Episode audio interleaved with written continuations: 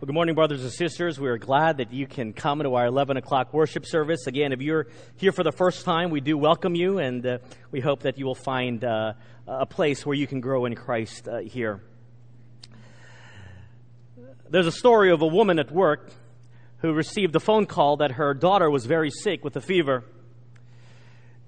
So she quickly left work and stopped by the local pharmacy to get some medication for her daughter. In the rush to get the medicine, she returned to the car to find that she had locked the keys inside the car. And now she's unable to get into the car to drive back home with the much needed medicine. Uh, she didn't know what to do, and so she began to panic. Uh, she called home and told the babysitter what had happened. She didn't know what to do.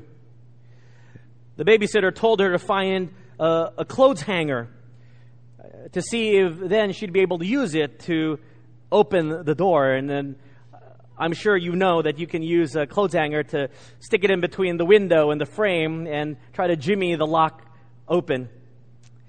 Well, the woman looked around uh, at the parking lot and found an old rusty hanger. But when she got a hold of the hanger and looked at it, she said, I have no idea how to use this. And so she began to panic she cried and she bowed her head and asked God to send her some help. Lord, help me. I'm desperate. Within five minutes, a motorcycle roared up and pulled into the parking space next to her. A rough, dirty looking biker fella got off and saw her situation. He asked gruffly if he could help her. The woman thought, This is what you sent to help me, God? In her desperation, she said, Yes, I do need some help. I'm in a hurry, and explained the situation. This biker fellow walked over to the car, and in less than a minute, with the hanger, the car door was open. Ecstatic with joy, this woman hugged the man and through her tears said, Thank you so much. You're such a nice man. The man replied, No, I'm not, lady. She said, what do you mean? He said, I just got out of prison for car theft. Even more, the woman hugged the man again and in sobbing tears cried out to the God, Thank you, God, for answering my prayers. I can't believe it. You even sent me a professional. What a heart uh, in this woman to see God as a God who answers prayers in the everyday. And that is something he indeed does.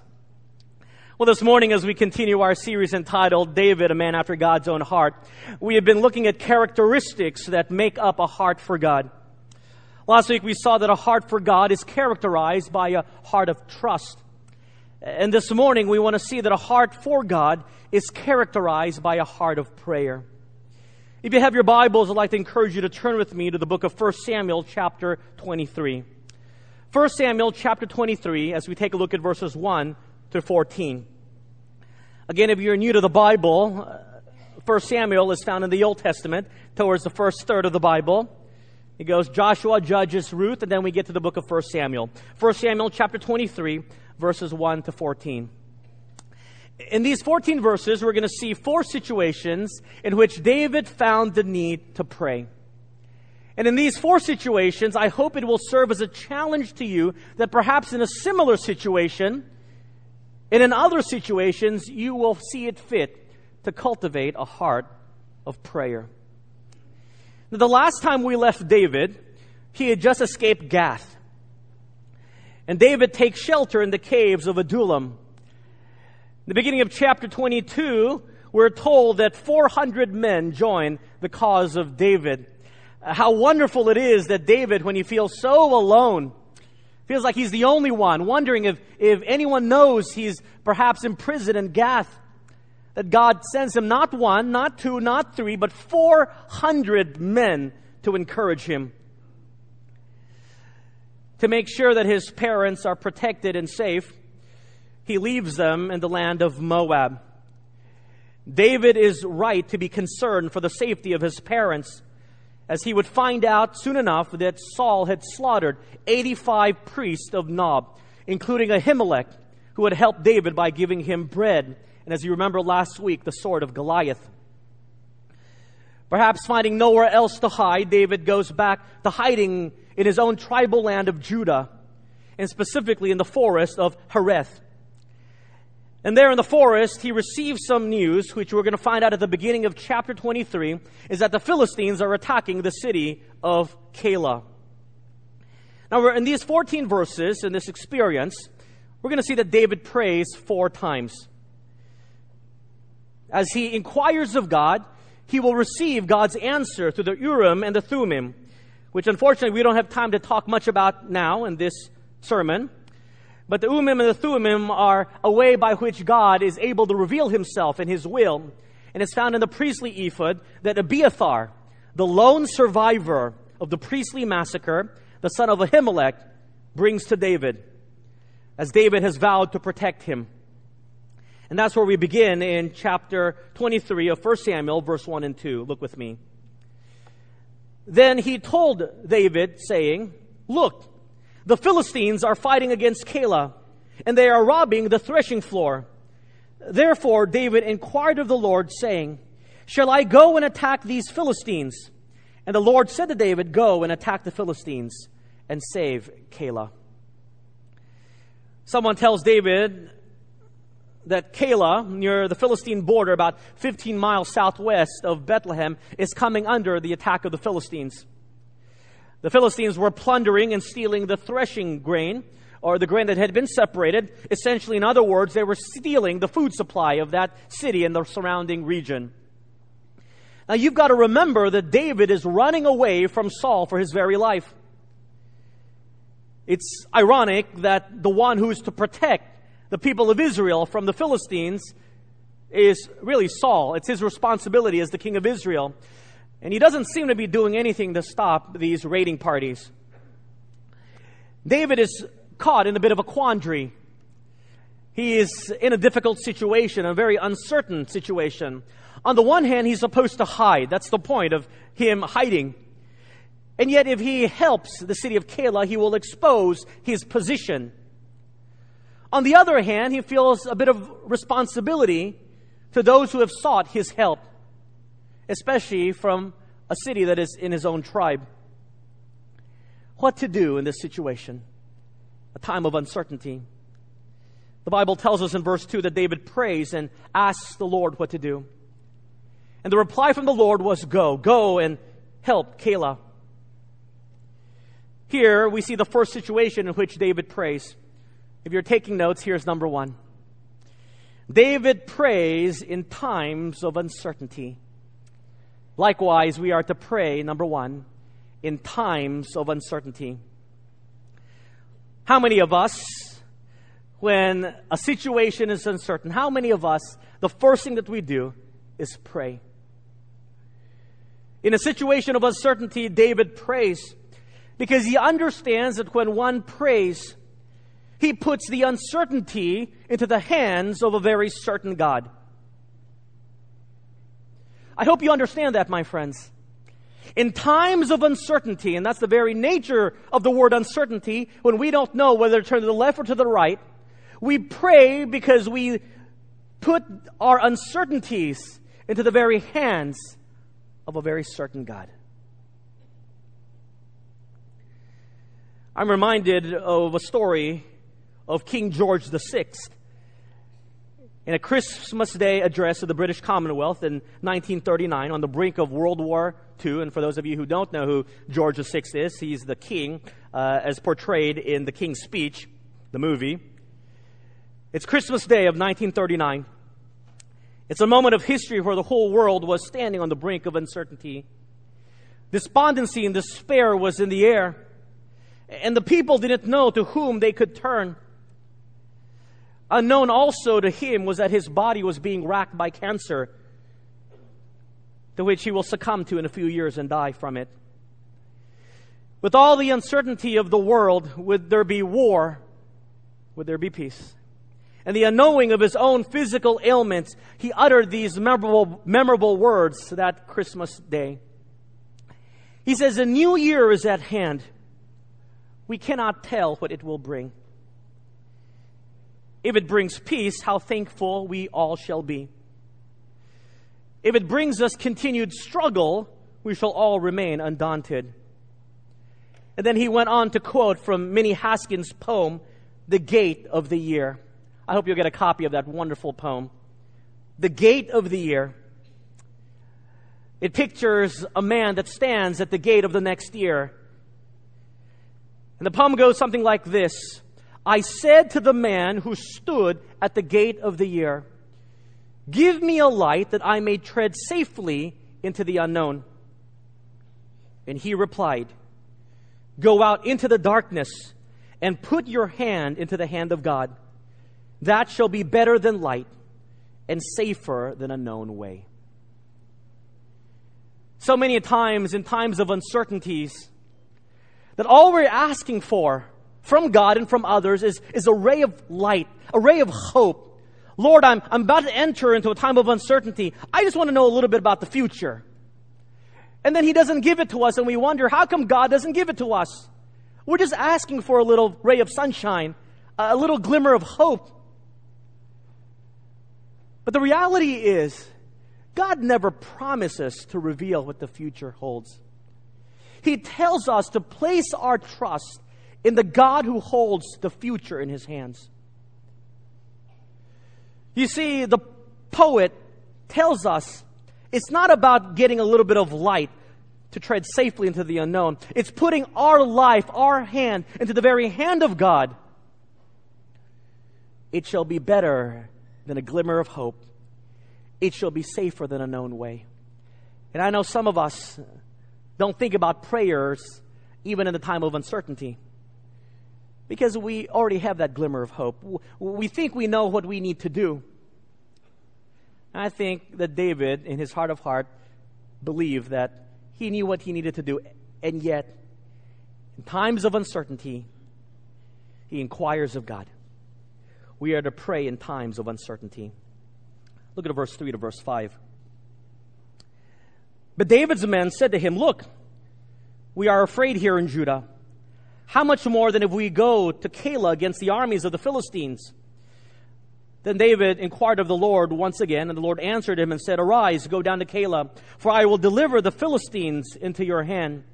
And David and his men went to Keilah and fought with the Philistines, struck them with a mighty blow, and took away their livestock. So David saved the inhabitants of Keilah. When David tells the people who are with him that they are to march on the city of Keilah to save them, the reaction from the people is, We are afraid. It's understandable that they are afraid. They were going up against a stronger and a more numerous Philistine army. Many of them were not battle ready. Many of them were not even military men. At this point, you would think that David, with a, a clear instruction from God to go, would now do a braveheart speech. He will challenge them and give a rah rah speech. Don't you guys remember? I took down Goliath. They sang songs of me. David has killed his tens of thousands. Guys, we can do this. What does he do? The Bible tells us in verse 4 he prays again. And he asks, Lord, what should I do? And the response of God, I, I, God, will deliver the Philistines into their hands. I will give you victory. I've often wondered what David prayed to God. It's not recorded in the scriptures, but perhaps based on God's answer, I can conjecture perhaps what David prayed. Perhaps David prayed something like this Dear Lord, what kind of people have you sent me? You want me to attack Keilah and save them and you give me a bunch of cowards. You give me a bunch of people who are scared. They are afraid. You know what? That makes me afraid as well. Lord, are you sure about this? And God's response is not, I will give them boldness. I will let them see what they need to do. What does God tell them? Go. I will give them victory. It's about me. It's not about them, it's about me. And here we have the second situation in which David prays, number two. David prays in times of fear. Likewise, we are to pray in times of fear. When we pray, we often do it in the times we are scared. I like the story of three pastors and ministers who were talking about praying in general and the appropriate and effective positions of prayer. As they were having this discussion, there was a telephone repairman who was up on the telephone pole high above the ground working on a telephone system in the background. In their discussion of the proper position of prayer, one minister shared that he felt that the key was in the hands. He always held his hands together and, and pointed them upward as a form of symbolic worship. Because when we pray, pointing upwards, we are reminded that we pray to the Lord, heaven on high. Well, the second minister disagreed and suggested that the real prayer was really conducted on our knees. We are to pray on our knees because it shows the humility of the one who is praying. To which the third pastor said that they were both wrong. And he suggested that the only position worth its salt to pray in was with stretched out arms flat on your face. Because we cannot look even at a holy God, so we better keep our head down. That is the best position to pray. By this time, the phone repairman just couldn't stay out of the conversation. He was listening so intently. And so he came down from the telephone pole and interjected. He said, Pastors, if you don't mind, I also have solved this mystery of which you are talking about, the most powerful praying position. Would you mind if I share it with you? And they said, Sure, absolutely. He said, Ministers, I found that the most powerful prayer I've ever made when I was dangling upside down by my feet from a power pole suspended 40 feet above the ground. I prayed like I never prayed before. I call it prayer under pressure. It's a wonderment that we, in our inadequacies, in our inabilities, do not pray more under pressure. Is because we trust ourselves so much that we think we can handle little problems. We don't need to pray. We'll only bother God when we're really scared, when the problems are really big.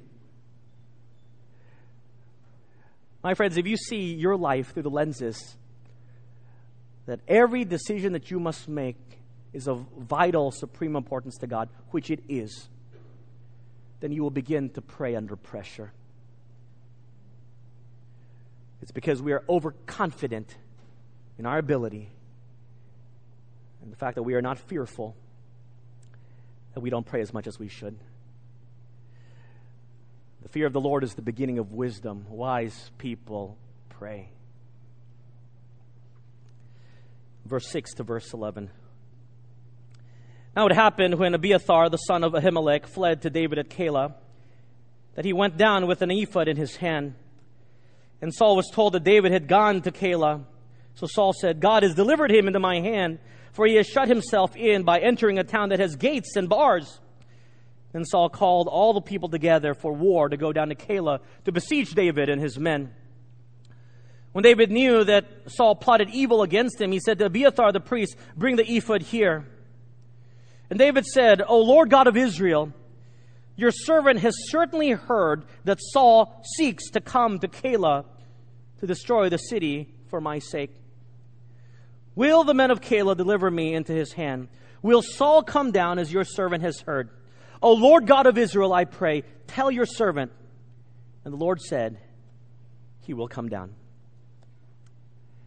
After David defeats the Philistines at Keilah, Saul, of course, hears about it, and he assembles an army a march to Keilah to try to capture David. David's whereabouts are now exposed. Ironically, as you read these verses, Saul thinks that God is blessing him. Saul thinks that God has shown him where David is, exposed him, and put him into a city which apparently is easy to lay siege to. I don't know. Perhaps Keilah only had one entrance and one exit. And now, essentially, David was trapped in this city. Abiathar, most probably hiding in the forest of Hereth, now joins David in this liberated city of Keilah, and he brings the priestly ephod with him. It is then that David hears that Saul is coming. He has a network, perhaps, of his own informants, people who are loyal to him, telling him that Saul is coming. And he prays again to the Lord a third time. And it's very interesting, his prayer. If you read it in verse 10, and it goes something like this Lord, I know for a certainty that Saul is coming. So and so told me, perhaps. He would have prayed. Lord, I know he's coming, but, but let me ask you a question. Lord, is he coming? I don't know if you caught that. David prays, I am certain, verse 10, I've certainly heard, I'm about 100% sure that Saul's coming. But I'm going to ask you, God, is Saul coming? What a strange prayer. But here we begin to see the third situation in which David prays. Number three. He prays in times of certainty. Yes, it's natural to pray in times of uncertainty. But how many of us pray in times of certainty? However certain we are of something, we better make sure we check with someone who holds the future in his hands. Do you even pray when you're so certain of something, something that's going to happen? David does. But it's something we don't do. I don't know about you, but even though we know something, it's not 100%, however you want to couch it. People are naturally unreliable. Wouldn't you want to get an assurance from the only one who can give you 100% accuracy and certainty? We get a glimpse into the heart of David, and it is a heart of prayer. A man who inquires of God even in the times of uncertainty, but also in the times of certainty. Because at the end of the day, even with our human knowledge, even with our network of friends, do we really know? Are we really sure about the outcome? I'm reminded of a humorous story uh, of a man by the name of Jeff Jeff had six children, and Jeff was extremely proud of his achievement. He was so proud of himself that for years he would call his wife Anita with the title Mother of Six, in spite of her regular objections. Instead of calling her by her name, he would say, Mother of Six, please come. Mother of Six, it's time to go to the grocery. Well, many years of doing this, with the regular objection of his wife. One evening, uh, in their retirement years, they went to a party. It was late, and Jeff is ready to go home and wants to find out if Anita is ready to leave as well. And so Jeff bellows at the top of his voice, Shall we go home, mother of six? Well, Anita had heard it once too many times. Greatly irritated by Jeff's lack of discretion, for all these many years, yelled back at him, Anytime you're ready, father of four.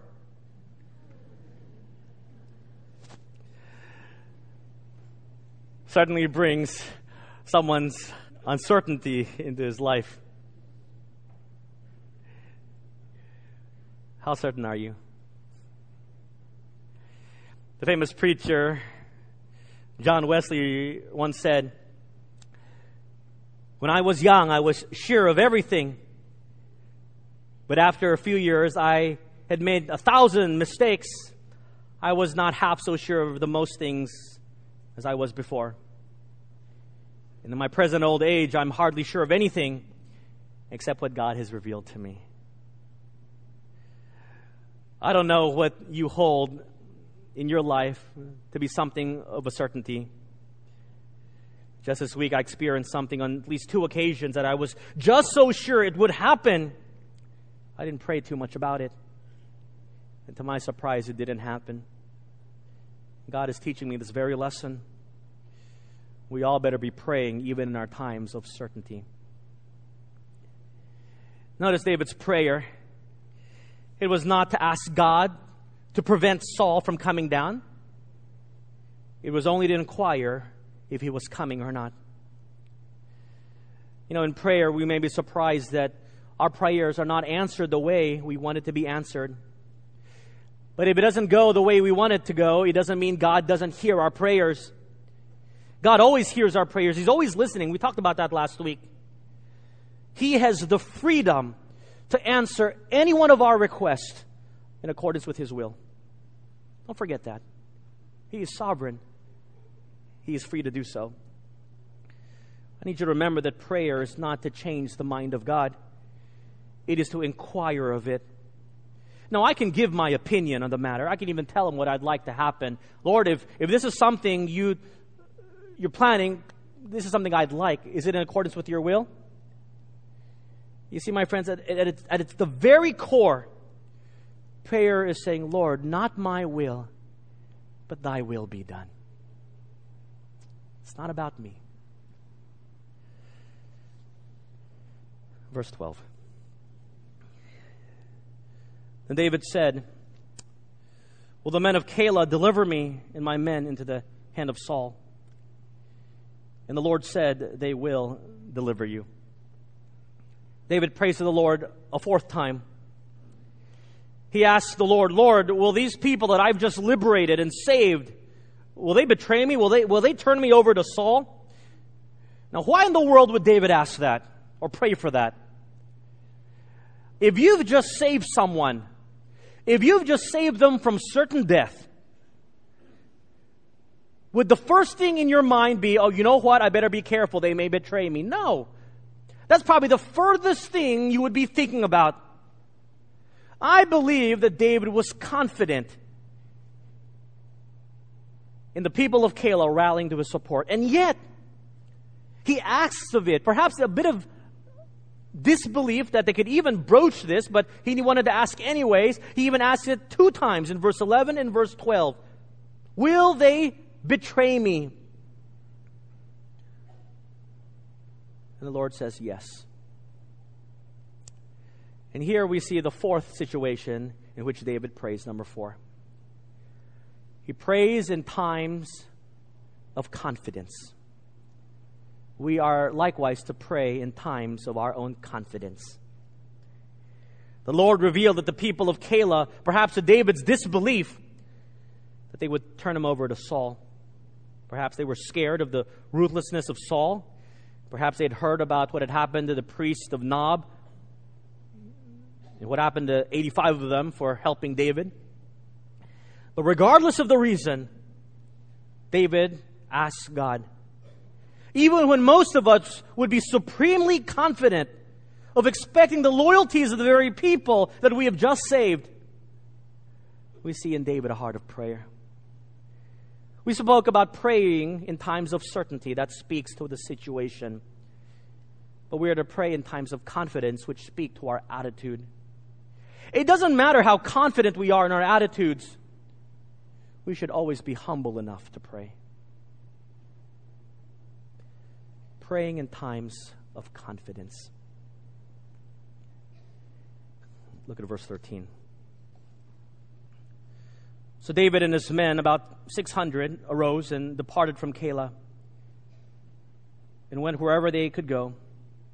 So it was told Saul that David had escaped from Keilah, so he halted the expedition. When David left Keilah, Saul abandoned his plan to entrap him there. But he didn't relent. He continued to pursue David. Look at verse 14. And David stayed in strongholds in the wilderness and remained in the mountains in the wilderness of Ziph. Saul sought him every day, but God did not deliver him into his hands. Verse 14 basically tells us that David and Saul played a massive game of hide and seek in the wilderness of Ziph. That's essentially what they were doing. A massive game of hide and seek. But you know what? It wasn't the hide and seek you played when you were a child. When you were discovered, now it's your turn to go find someone else. The stakes were pretty high in this game If I find you, you die. You want to play that game? It's a game that you cannot lose. It's a game that you cannot be found. If Saul finds David, he is dead. And every day they played this cat and mouse game, and every day David won. Can you imagine the frustrations of Saul? I don't know how long it was. If you lose at a game, let's say six to eight months every day, you think you'll be frustrated? I mean, you would expect to win at least once. But oh no. The Bible said David won every time. Now, you say, well, God was with them. Well, that's a Sunday school answer. Let me ask you this. Well, it's easy to hide when you're only one. You know, you can hide in a cave, you can hide under a tree, I don't know. How do you hide 600 people? Hey guys, Saul's coming. Pretend to be a rock. Think about that. We forget sometimes that David is surrounded by these guys. He's got to ensure their safety as well. You're hiding 600, perhaps more, in this massive game of hide and seek with Saul, where the, the stake, where we're at stake is your death.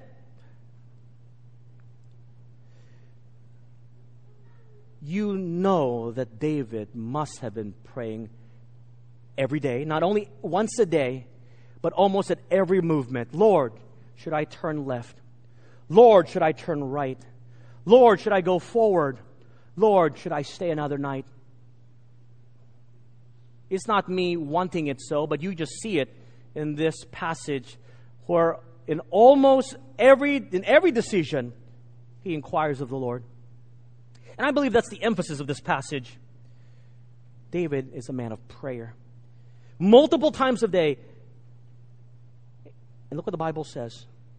Saul sought him every day, and naturally, he should be David escaped from him every day. No. Saul sought him every day, but it was God who did not deliver him into his hands. If God wanted David in the very hands of Saul, he would have said, David, do this, right in the smack in the hands of Saul. But oh no, God didn't want David to be found David prayed, God answered. He asked him for every movement he was to make, and that's why he was safe. Did you notice the four situations that are given here? They are on the extremes of the same thing. What do I mean by that? David prays in time of certainty, and he prays in time of uncertainty. He prays in time of fear, and he prays in time of confidence. And the idea is he prays all throughout in every situation, and that's the idea there.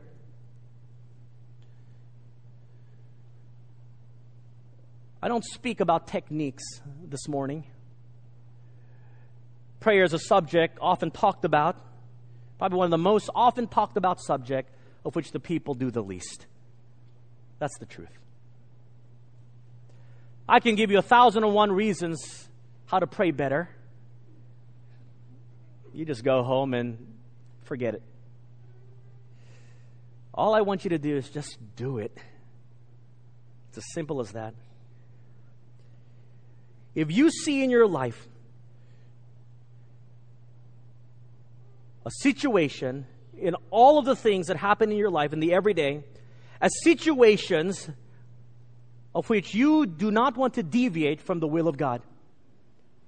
Because you cannot make, afford to make choices where you will be drawn into a path that is not God's perfect will. Then I hope that will be the impetus for you to pray, not only every day, but in all situations. I hope that you are praying always under pressure. Some of us believe that we only pray when the problems are big. No. Anything small can become big when you don't pray. A simple cold can turn into something deadly. a simple encounter can turn into something terrible. I hope you are bathing everything in prayer. To see your choices as something, your daily choices as something so important that you cannot make them unless you have prayed first. E.M. Bounds, in his classic book, The Power of Prayer, tells us this Men are God's method. The church is always looking for better methods. Therefore, God is looking for better men. What the church needs today is not more buildings or better buildings, not new organizations or more novel and innovative ideas and methods, but men whom the Holy Spirit can use. Men of prayer, men mighty in prayer. You see, the Holy Spirit does not flow through methods, but through men. The Holy Spirit does not come upon buildings, but upon men. He does not anoint plans, He anoints men. Men of prayer. It's my hope, my friends, that our church, each one of you, will be men and women of prayer. We want to cultivate to be a church that prays. Because men and women of prayer are men and women after God's own heart. Let's pray. Father, this morning, for the simplicity of your word, I'm reminded, and we are reminded again, of how important it is to lay before you our lives, to humbly come before you and seek you in all things. Father, convict us this morning to be men and women who are men and women of prayer. That before we dare to even take the next step, we will pray. Not because it's a lucky charm so that we can get what we want but because, Lord, apart from you, we are nothing. Apart from a God who holds the future in his hand, we will be scared. But when we pray, Lord, how wonderful it is to simply put our hands in yours, our life in your hold, and not have to worry because we are securely in your hands. Lord, raise up this church to be a church that prays. Raise men and women of prayer raise men and women after God's own heart. In Jesus' name we pray.